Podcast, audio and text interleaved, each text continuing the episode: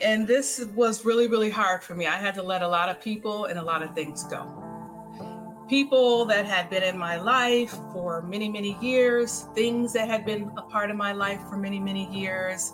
I had to stop feeding myself this narrative of lack and impossibility and start feeding myself things such as messages of joy and peace and hope and love and confidence. So, more affirmations around that. But the key thing was, and it was very, very hard. And it, once I realized that I was having conversations with people who did not want my highest good, who saw me reaching higher for my potential and started to challenge that, I was like, okay, this is some things are going to have to change.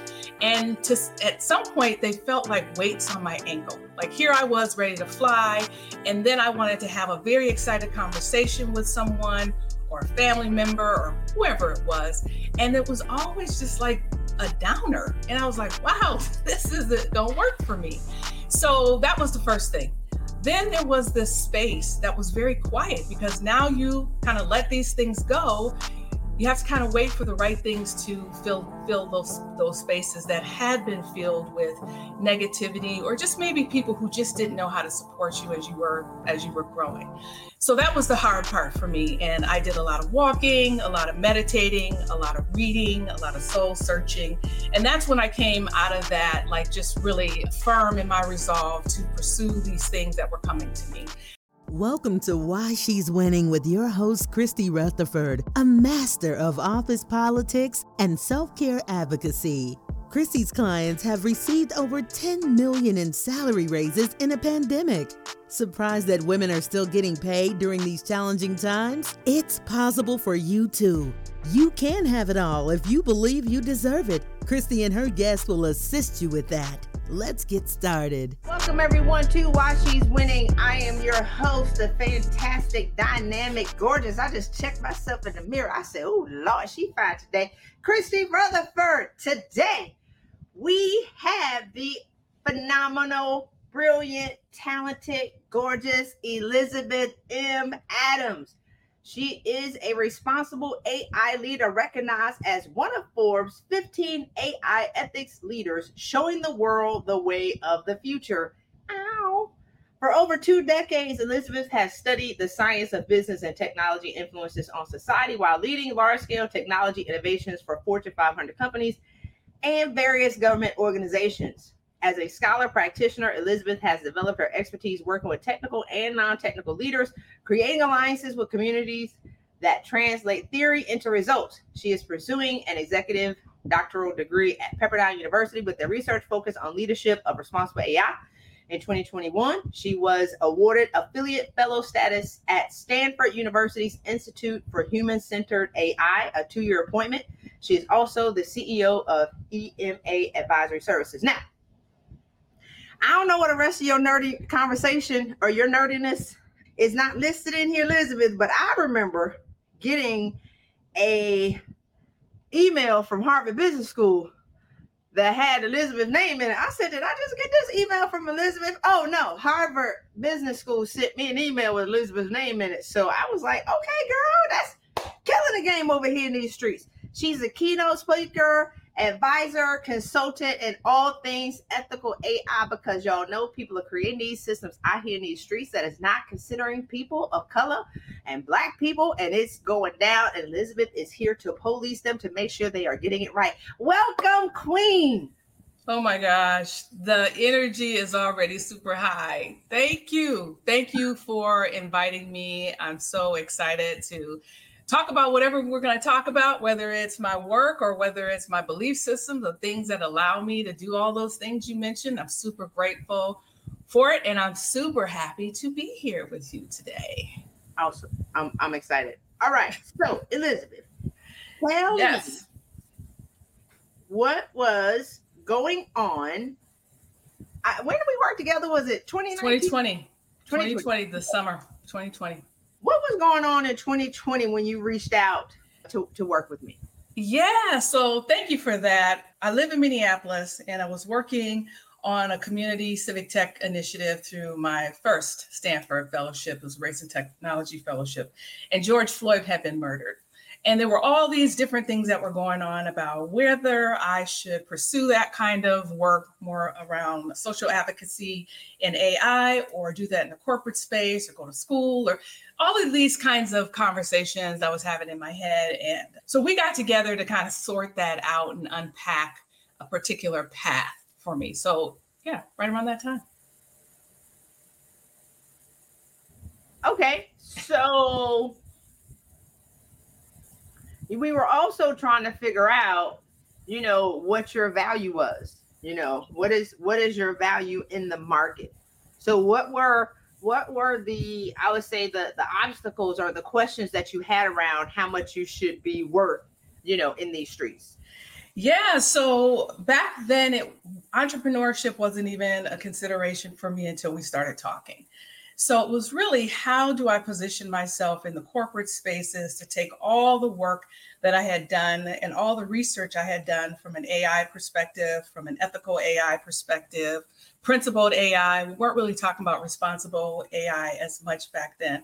And how do I navigate the corporate spaces and move into leadership positions that would allow me to kind of further explore that? Not just explore that for me, but also help the organization that I might be attached to advance their goals and mission around responsible AI. So we started kind of broadly talking about that and then kind of narrowing in on my particular talents, my gifts, my interests, my passions, and then what kind of organization might fit that.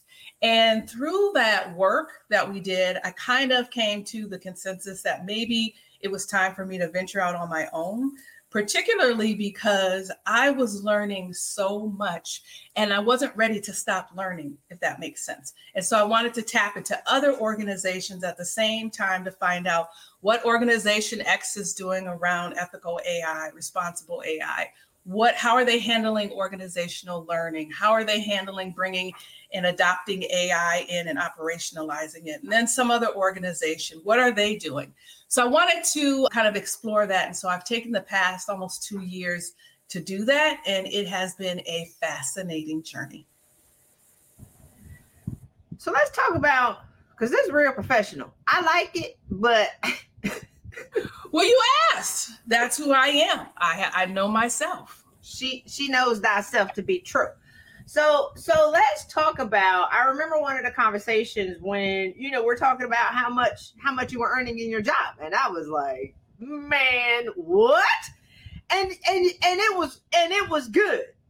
Let's not get it twisted. But I was like, "You should 5x that." They're like, "What was that like to, you know, because you were making pretty good comparatively to your peers." And then I was like, get the freak out of here. You should be making over a million dollars. So what was what was that conversation like? It was very interesting because I'll be honest, and even now when I talk to women about what they're making and how much we're making getting getting certain speeches, it's still a difficult conversation for many people. It was difficult for me to absorb what you were saying because I hadn't spent the time understanding my value in order to calculate my value. I was looking at the things that I like doing, right? But I wasn't really attributing that to how do you put a monetary value on that. And so again, a lot of that takes work and it takes practice, Christy. Like we can have the conversations, but then I have to go back and absorb that and, and embrace that from a belief system perspective in order for me to then go out and command, you know, certain certain salary or certain fee. Yeah, I mean, and that's the thing is that we're not having the conversations about belief.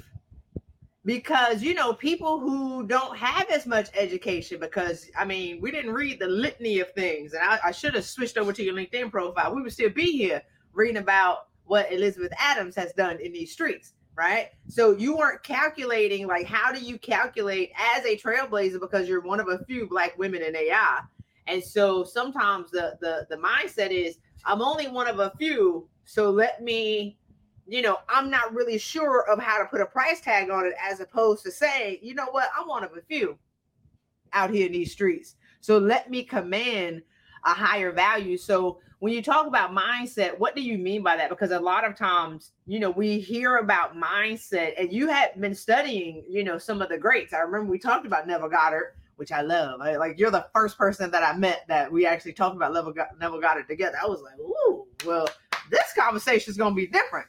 So, what do you mean by mindset? And then, what is some of the work that you did to be able to believe that you know the the million dollars was possible for you? That's a great question because I always tell people, and even in the work I do, everything is a practice. You start with something and then you have to continue that particular practice. So I went away and continued to read. I actually write. So I wrote a book for myself called The Magic of Magic of Believing, and it was a take on, I don't know if it was Neville Goddard who did that book, but it was a book called Magic of Believing. So I did my own take on that, and I wrote this particular life that I wanted. And then, Christy, I had to go in and look at that, those pages that I wrote to say, what would that mean? Like, do you really want that? Or is that just something that you're throwing out into the atmosphere? And so, doing that work, it really helped me crystallize and refine my message about what my life should look like as a trailblazer was this really something that the, was this a path that was actually designed for me or was i just kind of creating this because we were working together right? It took a lot of work and that's why i say knowing myself. But i also had to then believe that i was worthy of it no matter what the statistics might say no matter what news article might say about what's happening in the workforce. I had to really do that work to kind of refine that for myself and then start applying that in the smallest ways, like starting to ask for fees for speaking, starting with very small amounts, and then seeing that that was possible. So I had to build up that courage, I had to build up that confidence. But I just want to tell everyone it takes practice, right? So even someone like me, as you mentioned, I've had a couple Stanford fellowships, I've worked with the United Nations, I've worked with the World Economic Forum it still takes practice and it still takes connecting with people like you and other mentors to you to reinforce those things. All right, so you said a lot, so we're gonna unpack it. We're gonna unpack it. I got some Vision Finder Masterclass women on the line: Robin, Vincent, Jennifer. Hey, Valeria. So you said it took a lot of work. One, one, it was Clark Bristol wrote The Magic of Believing. It's so good. Y'all ain't listened to it yet. Was good. Thank you. Yes. you know I'm a nerd, so I'll be like, oh yes, yes, yes, that was Claude Bristol. So you wrote the magic of believing because it's one thing to say, all right, I make it pretty good. And pretty good is all relative. And then I come over here talking about get the freak out of here. You should be at at least a million dollars. And I, and the conversation was if there are two women at seven figures in the market, at least maybe two, in my mind, I don't know how much they make. I just put a high price tag on it and say, go for it. Does that make sense? And then you have a cluster of women who are at, you know, this this multiple six figure rate. Why don't you go over there and, and get the million? Become one of them, study them, and just own, you know, who you are. And so now it comes to can you believe it and can you ask for it? And that's the work, right? Like, and and I think that I always say sometimes people get mad and call people entitled and privileged. And I'd be like, why aren't you entitled and privileged? Right? Like people who don't have 10% of your qualifications will go be like, I'm I'm worth a million dollars. Don't have the Stanford, Harvard's not talking about them, they're not speaking, they're not as educated. But by the simple fact of they believe that they should earn a million dollars, they get it, which is insane. And then get over there and mess stuff up because they don't know what they're doing. Does that make sense?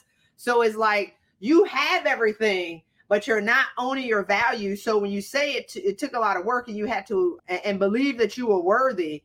I wrote down the negative stories. Really, is Elizabeth versus Elizabeth, right? It's the it's the David versus Goliath. It's the grasshoppers versus the giants, and all of that is within you to figure out: Are you going to actually just believe that you are who someone called you to be, as opposed to what the world said you should be? Oh, that was good. It is good. Did, did I ask you a question in that?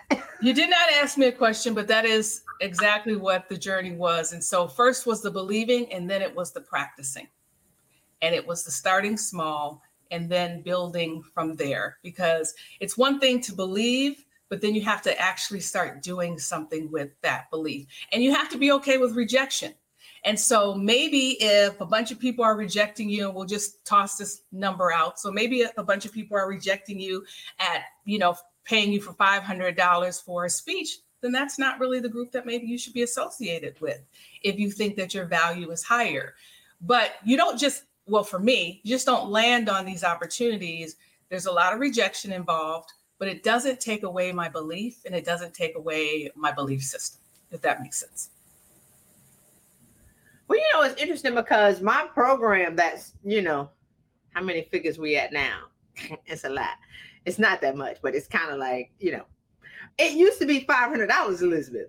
Does that make sense? And so the women who have paid, you know, over $10,000 are like, what? These to be $500.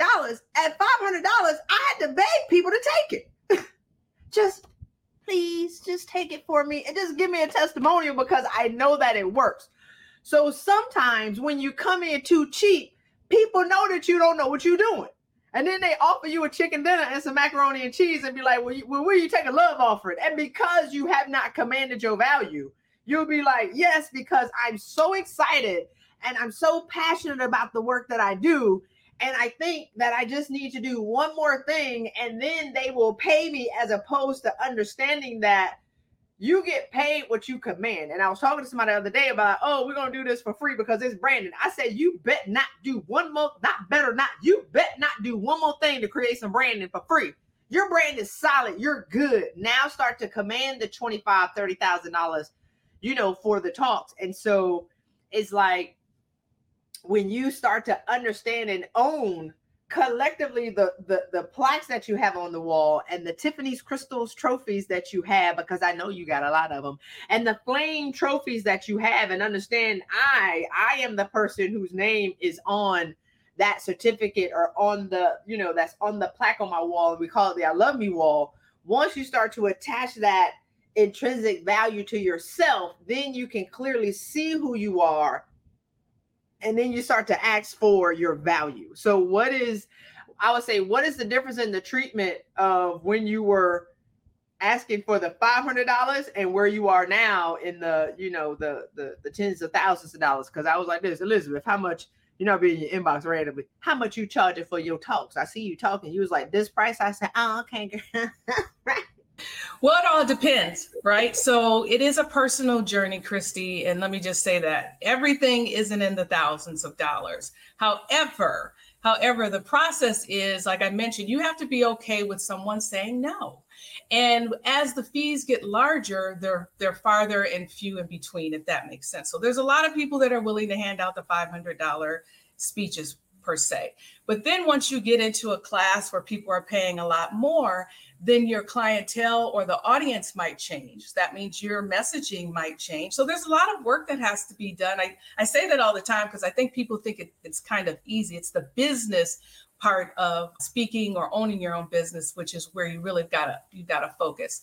So yeah, it it started with I don't know people just I don't know. It was just for me, it was really about understanding what this new realm of possibility might mean. And you actually had that conversation with me where you were like, you are getting off on the wrong floor in the elevator. The people are waiting for you at the penthouse. Do you remember that?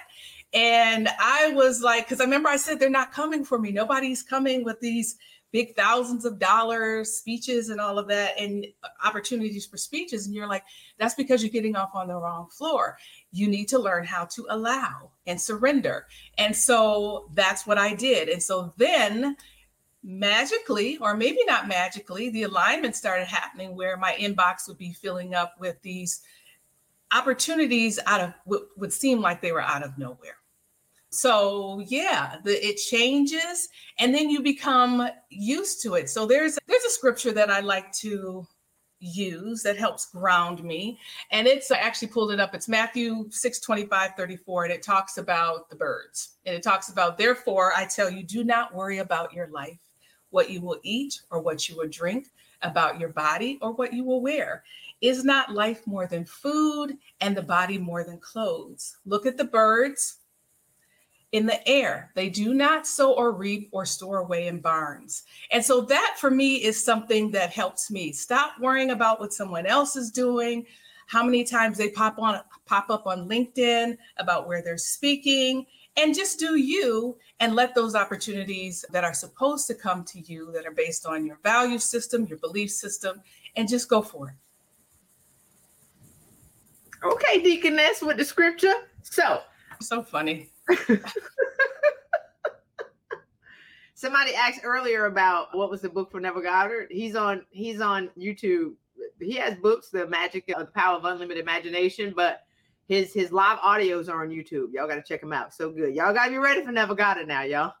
Don't be don't be getting on there if you if you deep into being a saint. You ain't gonna be ready, but be ready. So let's talk about allowing and surrendering because sometimes and and we're taught to be competitive. We're taught to to to you know and I, i'm looking at the stuff that's going on in the us i'm here briefly for a week say when when can i get out of here? Like because all the messaging around here is limitation and lack and everything is expensive and nobody can afford it and we might as well just go jump off a bridge right now because we're going to lose our jobs and there are no jobs you know, women just might as well give it up. People of color just throw in the towel, like we're gonna get monkeypox, we're gonna get COVID, like and and is and everything is around restriction. Does that make and and and the messaging is insane. I, I pass stuff and I try to not even look in the airport while I'm going through like what's going on on CNN because it's all now apparently the student loans got forgiven and now people are mad because they had to pay their student loans and you know like all this fighting but when you understand, nobody can take for you what God has for you. Mm. Like nobody, if God has greater for you, and if you're a trailblazer, even if you're not considered to be a trailblazer, but even if you're a trailblazer, nobody can take for you from you what God has stored up for you. Now, the real work is will you believe that it's available to you, and will you keep your focus and your mindset and then go get it?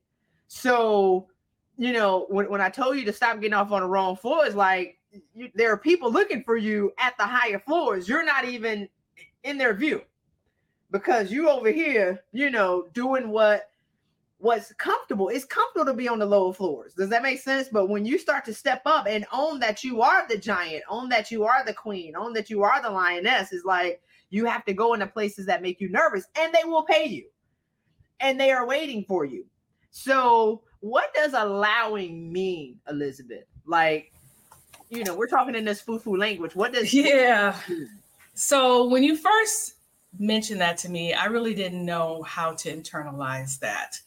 But what I did know is that it meant stop trying to force things to happen. Stop following up on a gazillion emails if someone had is not reaching back to you. Just just stop, right? And see what comes to you and see how that feels and then pursue that and then surrender to you know what possibilities might come. Because what started happening to me is i had in my mind how these certain things should look how these invitations should come how these meetings should go where where the meetings should happen. All i had in my mind all of that. And so allowing meant letting it come to me in whatever form it was coming. So whether it was an administrative assistant for someone versus the person themselves, whether it was some organization, whether it was something like the Forbes article, whether it was something like an invitation from Wharton or UC Berkeley, like let it happen the way it's supposed to happen and let just kind of allow it to come in and then sit with that. And in sitting with that, it helped me to build a lot more confidence because I'm like, wow, these major organizations are reaching for me for my information. Now, how do I then turn that into something to monetize it? And that's where the surrendering came from because now I believe, right? I believe that I have these, these skills and these gifts that can help the world advance through responsible AI. But what does that mean from a monetary perspective? And so that's where the surrendering came. And that's where these opportunities where it, it, would just be really, really weird. These things that would come into my inbox or out of the blue. And I'd have to say, wow, this is really fast, fascinating to live like this. Because there, well, a lot of people are planning, Christy. I that's what the allowing and the surrendering did was just say, you know, let me just cast my plans to the side for a minute and see what this looks like and see what it feels like and start getting comfortable in that unknown. Because in the spaces and as I was developing these things, these talents and going into these spaces where it was just me, there was no blueprint. And like you said, getting into these rooms, not knowing whether or not what I was sharing was going to be on the same intellectual level as someone else, and then realizing it was, I was like, wow, now this is good. This is some good living right here. When you allow and surrender, and then you see yourself and, and experience yourself in spaces with others who the world thinks are global scholars and intellects, and you find yourself in these spaces, and you're like, okay, I must be doing something right. So, so continuing that practice. I know I said a lot, but that's the truth. You good? I take notes. I'm, I'm we're good over here. We got I got it on my hotel notepad. so it's interesting because I remember one of my clients who was in the UK, and once she started to own who she was, she thought she needed a PhD, and I was like, "Girl, you don't need that PhD to be great. I mean, you know, you can get it though." She was already in pursuit, but once she started to own who she was presently, she renegotiated her contract where she worked instead of working 1.5 days a week, she got the same rate working instead of working five days a week, she got the same rate at 1.5 days a week. Now we open up 3.5 days. Then she started to get invited to write for columns, and she was like, "This, well, well this is what's your budget for me to be a writer? Because I'm not just going to be an expert and write for free." Then she got invited to be on global stages, and then what's interesting is she she got on a global stage with like six people, and then it was her. And so she's like, I don't know if I belong here. I say you can't have six global leaders and one loser. Does that make sense? If if it's six global leaders on the panel plus you, that means that you are a global leader as well in your field. And when you own that and understand it, she was like, oh, it can't be all of something and then you. You are in that collective group of, you know, whatever higher label that you want to put on it and you just understand that global leaders are just people like you who have understood what their value is. Some own it, some don't. And and it's like whenever you own it, the more doors of opportunity are gonna open to you. So you said, I was trying to do it my way, and then there was a different way. Is your way, and then there's God's way. Either you in the way or you own the way in God's way. You in the way your way, you're on the way in God's way. And once you started to get into alignment with with the words that are spoken and now the higher things that you believe, then magically and coincidentally, people started to inbox you. You like this? Hmm, now that's weird. You called it weird, but it's possible. It's a simple law of attraction, right? So then I wrote down, you said I had to get uncomfortable in the unknown because now it's how do I say this? Entrepreneurship, your money get real funny out here in these streets. I be telling people, yo, I'm going out here in these streets because now the unknown is you know that you are meant to be uber wealthy, point blank, period. We'll put out in these in these streets, right? If Oprah can be worth three billion dollars, Elizabeth should get 10, Chrissy should get eight to 10, you know. Like we we have that within us. It's available to us. Now it's not accessible because of what we believe to be true about ourselves in the moment. So, what are some of the things that you did, Elizabeth, to be able to up level your thinking about yourself? That's a good point. And this was really, really hard for me. I had to let a lot of people and a lot of things go. People that had been in my life for many, many years, things that had been a part of my life for many, many years.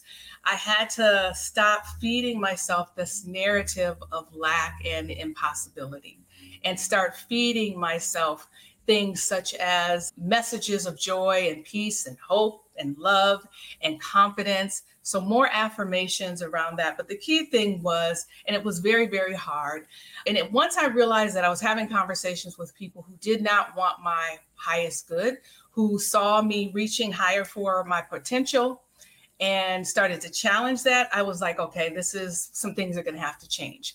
And to at some point, they felt like weights on my ankle. Like here I was ready to fly, and then I wanted to have a very excited conversation with someone or a family member or whoever it was, and it was always just like a downer. And I was like, wow, this isn't going to work for me.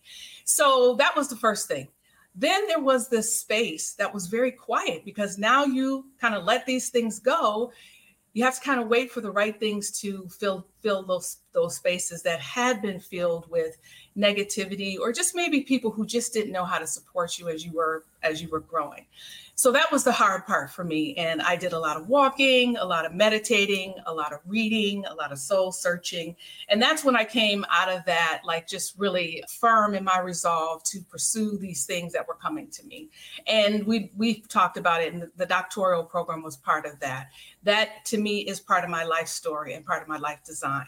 And so pursuing these things that bring me the optimal joy, the optimal peace making sure that it's alignment. You talked about the law of attraction. Also, I, I like to call it the law of alignment for me. So whenever I make a decision and I'm aligned, it feels good, then I know that I'm on the right track. But I had to move a bunch of stuff out of the way. I had to move these conversations.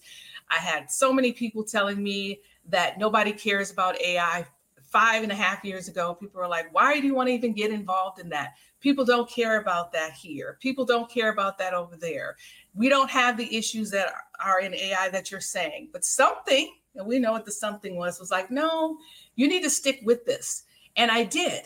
And people didn't understand that. So again, I had to move a bunch of naysayers out of the way, a lot of things that I was a, a part of that didn't feed my soul, didn't feed my intellectual drive, and start pursuing those things and, and allowing those things to come forth where I was supposed to be. So that's how that happened. Oh, that's so good. so let's talk about your raggedy friends. I'm just playing. They're humans. They're humans that are just different. They got different thoughts. It's not, I just, I had to bring in a little bit of humor because, you know, because here's the thing they're not raggedy. They just don't want what you want. They don't see what you see. You have the vision. It's, it is clear as day. God's calling is your calling, not their calling. So when you're looking for people to support you in what God told you to do, it's not going to happen because they didn't hear the call. They are prepared. They are uniquely qualified. You're uniquely qualified to do what has not been done and to do what is so absolutely needed. It's you, not them.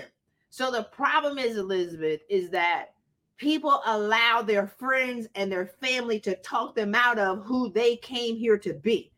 They allow their friends and their non supporters, and they believe the limited conversations that people have with them to be like, you can't make it, you won't, you can't, whatever you talking about early in the process because you can see it is not needed. And you're like, no, I can feel it. I know it is going to happen. I don't know how and that staying uncomfortable in the unknown because it's when I talk about destiny, is like Michael Jackson in the Billie Jean video. You remember that? Like whenever Mike would step and touch a sidewalk, it would light up. Does that make sense? And then he would step and touch the sidewalk, it would light up. Faith is belief in the things unseen. Y'all trying to wait for the for the way to be made before you step. No, you step and the way will be made. You believe and the opportunities will come. Go ahead. What were you to say? Because No, I was to say that's exactly it. The the steps illuminate for you as you take one step forward. Like you can't see everything, right? But you just have to trust. You have to trust the process.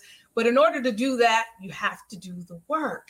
And so I, I think people don't really understand before I show up in spaces, before I show up to do a talk, before I show up to work with clients, I've done my work so that I know I'm supposed to be here. And even if things might get off to a rocky start, like we might not always agree on the particular path, if I know that I'm supposed to be there, then I know how to adjust because I've practiced that adjustment. I've practiced letting them share what it is that they need to share and then getting inspiration for how to move forward with that.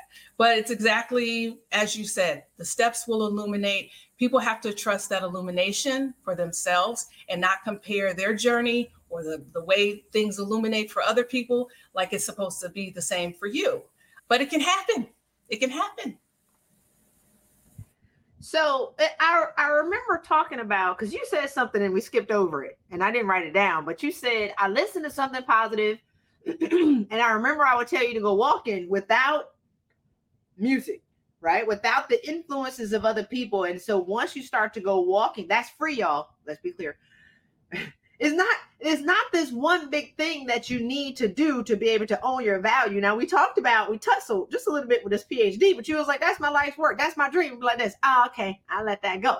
But you didn't need the PhD to be able to own your value. What you needed was to be able to connect with your higher self, which is within and that's the part of the meditation, the affirmations, and then you go walking without the music so you can actually hear yourself, what the conversation that you're having with yourself, and be able to strengthen that. So, what give us a breakdown of what's going on during your walks because even though it's a simple walk, there is work that's being done. Yes, well, fortunately, I live in Minneapolis and we are in Minnesota. And so we are the state with 10,000 lakes, and I live in between four. So, fortunately, I can just walk across the street and spend time in nature. So, walking for me wasn't necessarily about paying attention to my thoughts initially. It was just really about getting out and paying attention to what I saw because the process was I had to free my mind of the other thoughts that were con- constantly I was consumed with negative thoughts, feeds from social media. Oh, I got to do this, I got to do that. So it took some time for me to really just be out in nature before then I could start hearing things, hearing things through the ducks, you know, quacking or someone out on a sailboat listening to the wind. I could start, and I don't know where Christy went. Hopefully she'll come back, but I'm just going to keep talking. So I would start really just paying attention to what was in nature. And from there, I started hearing more about what I should be doing. And in one particular walk, I got a feeling that I should start my own business. There you go. I got a feeling that I should start my own business. And I shared it with a couple of trusted sources, and they were like, yeah, that, that might be might be what you should do. Just pay attention. So the walks kind of help reaffirm these ideas that I was getting, being out in nature, or I would or I would ride my bike. So that's the process that it went to was first kind of decluttering and then hearing some of the messages that were coming and just kind of letting them sit before I did anything with it. Prior to, if I got an idea on a business, I would go immediately and go buy a URL. I'd go, you know, sign up for some sort of certificate to match that thing. And then two months later, I was no longer interested in that. So I had to learn how to kind of just let these ideas sit and then see what kept bubbling up and then move forward with that. So that's my process. And I still do it today is whenever there's something big that's going on, something I'm excited about, I'll go for a walk so that I know how to present myself in that situation, even if it's a similar opportunity as several of my colleagues. Does that make sense? Like we could be talking and they're like, oh, I'm going to do this or that. That might not fit me. That might not be the method for me. And so I need to go spend some time meditating to see how best. And I and I tell you this, Christy, when I do that, I'm always solid in my delivery. I'm always solid in the impact that I make because I've spent time knowing that this was the absolute direction that I was supposed to go. And then I don't have any regrets. It is what it is. And even if one person got something, it's like a ripple effect. One person got something, it can go impact 10,000 people. I'm good with that. So that's the process. Hope that made sense. No, that was good. So you go walking initially because it's because it's a learned skill to be able to receive messages. And you have to do it long enough to to be able to get the result that is available for you. So I talk to women all the time who'll be like, "Oh, I'm, I stopped meditating because my mind is racing when I meditate." I'm like, "No, when you meditate, that's when you see that your mind is racing. You have to do it long enough to be able to get the benefit of it." It's almost like if a kid falls off the bike one time and never want to ride it again, you'd be like, no, get back on it. But as adults, we don't do stuff long enough to be able to create an opening. So first you did it to get out of nature. And then and then you started to clear your mind after a while, right? So I want you to talk about how long that took because people that try something, they be like, I'm gonna dip my toe in. Boop, that didn't work. It's like, no, you have to do it long enough. And then once you cleared your mind, as you're connecting with nature and really intrinsically connecting with yourself and slowing down and not listening to you know other negative outside influences whether it's the news or whether it's people or whether it's not it's your friends who are comfortable seeing you where you were which was great that's the problem is that you were great but there is greater that you can feel that's available and then you connect it with yourself. Now you can hear messages and you be like, oh, that's good. Let me go write that down. And then you write it down, and then you hear something again, you're like, let me write that down. Let me act. And so even if you write it down and you take action and two months later you're not interested is because the door is starting to do this where you see that if you didn't write it down if you didn't take action on it then you keep those things that are closed but because you took action is like now the the the view starts to open up where you keep hearing hearing and a wrong action is better than inaction yeah, that's good. So talking about a time frame, I honestly don't remember, but I know it was at least 60 days. At least 60 days of being out every day in nature, just enjoying it, but really embracing the process.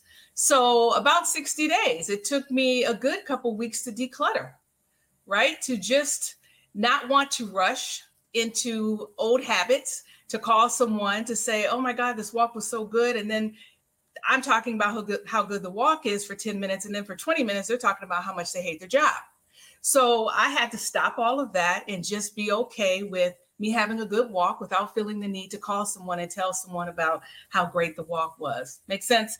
So by 60 days, I really was like, wow, I can do this. This is really awesome. I'm starting to feel better. I've got a lot more energy. I'm noticing things around me. I'm actually taking in emails differently. So, whereas it might have been someone who sent me an email that didn't automatically have a fee in it, before I might have kind of d- dismissed that and say, oh, I don't really want to think I want to work with them because they're not clear about the fee. But now I'm able to handle emails, phone calls, speaking engagements, client engagements differently because I've spent this time knowing how to ask different questions, strengthening my resolve, like I said, to make sure that all my engagements were peaceful. They all come from, if you talk to anyone that I've worked with, I'm, I'm pragmatic. I'm not going to judge your organization for where you are. I'm not going to do any of those things, but it took time to get clear about that that was going to be my direction even though a lot of my friends were doing other things with their clients, that wasn't going to be my style. My style had to be directly attributed to how I felt I was supposed to be a vessel in that situation. Mm, that's good, right? Like, I get excited. We got like five more minutes. It's what what God has for you, what your calling and your destiny is for you all money's not good money. Like, I love what I do. We drag women through the mud. It's great just to get y'all to be able to understand that you should two, three, four, five x your salary. But I could be out here doing keynotes and make the same amount in an hour than I do working with several clients. But that's not what that's not what gets me excited. It's not about the money for me, but we want our money. But it's not about the money it's about passion. And so you'll see people who would take advantage of opportunities and yes, that's money, but you're like, that's not that's not the direction that I'm meant to take because you're in alignment with who God called you to be and who you want to be. And that's feeling. So, so uh, you know, the last question is what is that? What is that moving in the feeling, allowing, doing? What is that like? I want you to bring it down a little bit more because women are like, what do you mean? And I think a large part Elizabeth, when it comes to feeling, is that some of us are so locked up in our heads, we stop feeling. So you can't have that energy and that vibration. And you walking and getting still and and and connecting is what allows you to know where you're supposed to go. So what is that feeling like? I want you to unpack that a little bit for the for the listeners. Yeah, great question. The feeling for me is when there's no confusion. So when I'll give you an example. So several colleagues and I might speak at the same event and there's confusion on their part. They're not getting the information that they need. They're whatever the, the case might be, but I am. Right. And so it's not to say that they're wrong or that they shouldn't do that. I'm just saying for me, I'm not getting the confusion. The people are responding, they're giving me the right information that I need. And so I don't like to be anywhere where there's confusion for me. I won't operate in confusion. So that's the feeling. Does it feel confused? Is it negative? Are there too many open questions? Like, I know what I'm supposed to be doing, I know what fee I should be getting for this, and is there confusion in that? Do I have to go back and forth a hundred times? So, so for me, the feeling is peace. I don't know if I mentioned that. It's optimal peace. The feeling is about joy. And so let's just say um, you know, I get an email, like I said, and and I, I want to be excited about it, and I contact the person, and we start having a conversation. I'll give you a quick example. Someone wanted to interview me for something recently, and I said sure. And part of what I learned is that I want to get the interview questions up front because I've had some people that want to take it to kind of like a negative place. Like there's this narrative that in order to be like for me as a black woman that I need to share some sort of struggles right? So I didn't want to do that because I've kind of left that place. Does that make sense? So when this person sent me these questions, I, I thought the questions were great, but then they didn't follow up. And then they connected to with me on a day and said, Hey, are we still doing the interview? No, we're not. Because we didn't have the follow-up. I didn't get a meet a meeting invite. We hadn't agreed on a particular fee. And so it was real easy for me at that point because there's no, there was too much confusion. There were all these kinds of things. And so if there's not peace for me, then then I can't engage. Okay, Elizabeth ain't chasing. Elizabeth say, "Don't come over here with your foolery.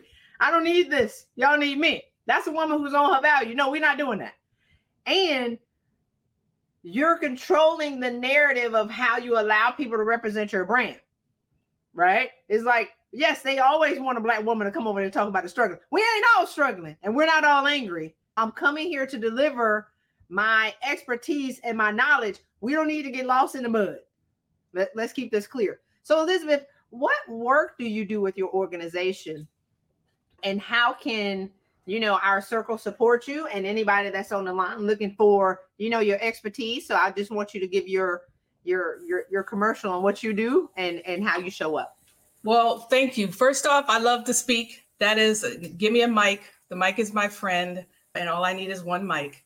So invite me out to talk to your organization about joy about peace about love and specifically around responsible AI. What does that look like? How can we unpack that? How can we get your organization to think about responsible AI and making sure that as you are bringing AI into your organization or you are developing it, it can be as free of bias as possible. So, real pragmatic approach. We just have conversations. So, that's what I do with a lot of my clients.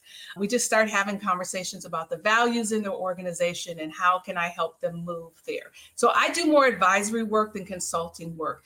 And I do that intentionally because you want to make sure that an organization can sustain the work that they're doing, all of that time and money and work that they're putting into their culture, their value around AI ethics and responsible AI. You want to make sure when you leave and you depart that they're able to continue that work. So I, I reshifted my my work from consulting to advising, and I love it a lot more. I really, really do. And I don't expect to stay anywhere for for you know a long term because i get joy out of seeing people rise to the occasion where they're leaders of their own around responsible ai so that's what i do. Invite me to come talk. I would love to yeah connect with me on linkedin and let's let's make it happen. Thank you for that question. Yeah and i think on the advisory piece is like once you stepped into the consulting one you shifted from the job. You said and i remember after your walk after the 60 days you said chris i got this idea. I said great keep going. Then you did the consulting, and now you're getting more in tune with because now you've done it enough and you've talked enough. Now you're fine tuning on this is what makes me feel good, and this is the highest and best use of my time. Now you're like, I shifted from consulting into advising. Yes, and high energy. And that's what you want because that's when all the other things that fall into your life, you're able to place them in their perfect place right? Because you've got this high energy and it's not a drag on your on your being because you're operating from such a high frequency. And that's what speaking does for me and that's what advising does for me. And that's what my doctoral program does for me because it's intellectually stimulating deep learning. So all of these pieces have been designed intentionally. And I want to thank you for, you know, taking my call a couple years ago and helping me kind of position myself for being able to design a life that I love and enjoy. All right, last question. So, what advice do you have for women who are on the fence of whether or not they want to come over here and work with Vision Finder International? What advice or, or insight do you have for them? I say go for it. Invest in yourself. That's what I did. You talked about starting at $500. That's not what I paid. I paid thousands. But guess what? That investment has changed the course of my life. And the one on ones that I got with you, where I was not judged for where I was, you were able to really help me break some things down. I say do it. So, Christy, I, I, just want to remind the listeners that when you and I first started, you actually started asking me questions about what happened when I was a child. Like that's very rare for, for someone who is doing business and executive consulting or helping people get to, you know, the next level. But you wanted to understand where the particular belief systems about me not valuing myself, where that might have started. So I encourage women to jump in, do it, go live your best life, but connect with Christy. Yeah, and we still do that work. I don't I don't talk one we don't do one on one no more. See how you got in early? See how you okay. got in early? I did. I uh. Yeah, we don't do we don't do one on one. I mean I do, it depends, but yes. but no, I don't do one on one no more. But I appreciate you for showing up, sharing your insight. The women are going crazy in the inbox, just really thanking you for showing up and being authentic and Thank sharing you. your insight. And I know that a lot of women are going to be served, you know, by this conversation with regards to their value, what their beliefs are, and just start walking to be out, be able to get what you deserve. And then, you know, so y'all reach out to Elizabeth if you have, you know, I have a lot of tech women who are in our network now to be able to come in and and and and hire her so she can come and advise your organization before they get in trouble. Yes, yes, let's have that conversation. Yeah, yeah. Guide you before it all pops off so you can be able to do it in a responsible way. So thank you so much for, for sharing your insight, Elizabeth, and sharing your time. I know that you're expensive right now. So uh, y'all take care. Have a great weekend. Thank you for joining us. Be sure to subscribe to this podcast and leave us a review if you love this episode. Follow Christy on Instagram and LinkedIn. And don't forget to get her free gift by texting Change Now all one word. Again, change now to 66866. Until next time, go out and win bigger.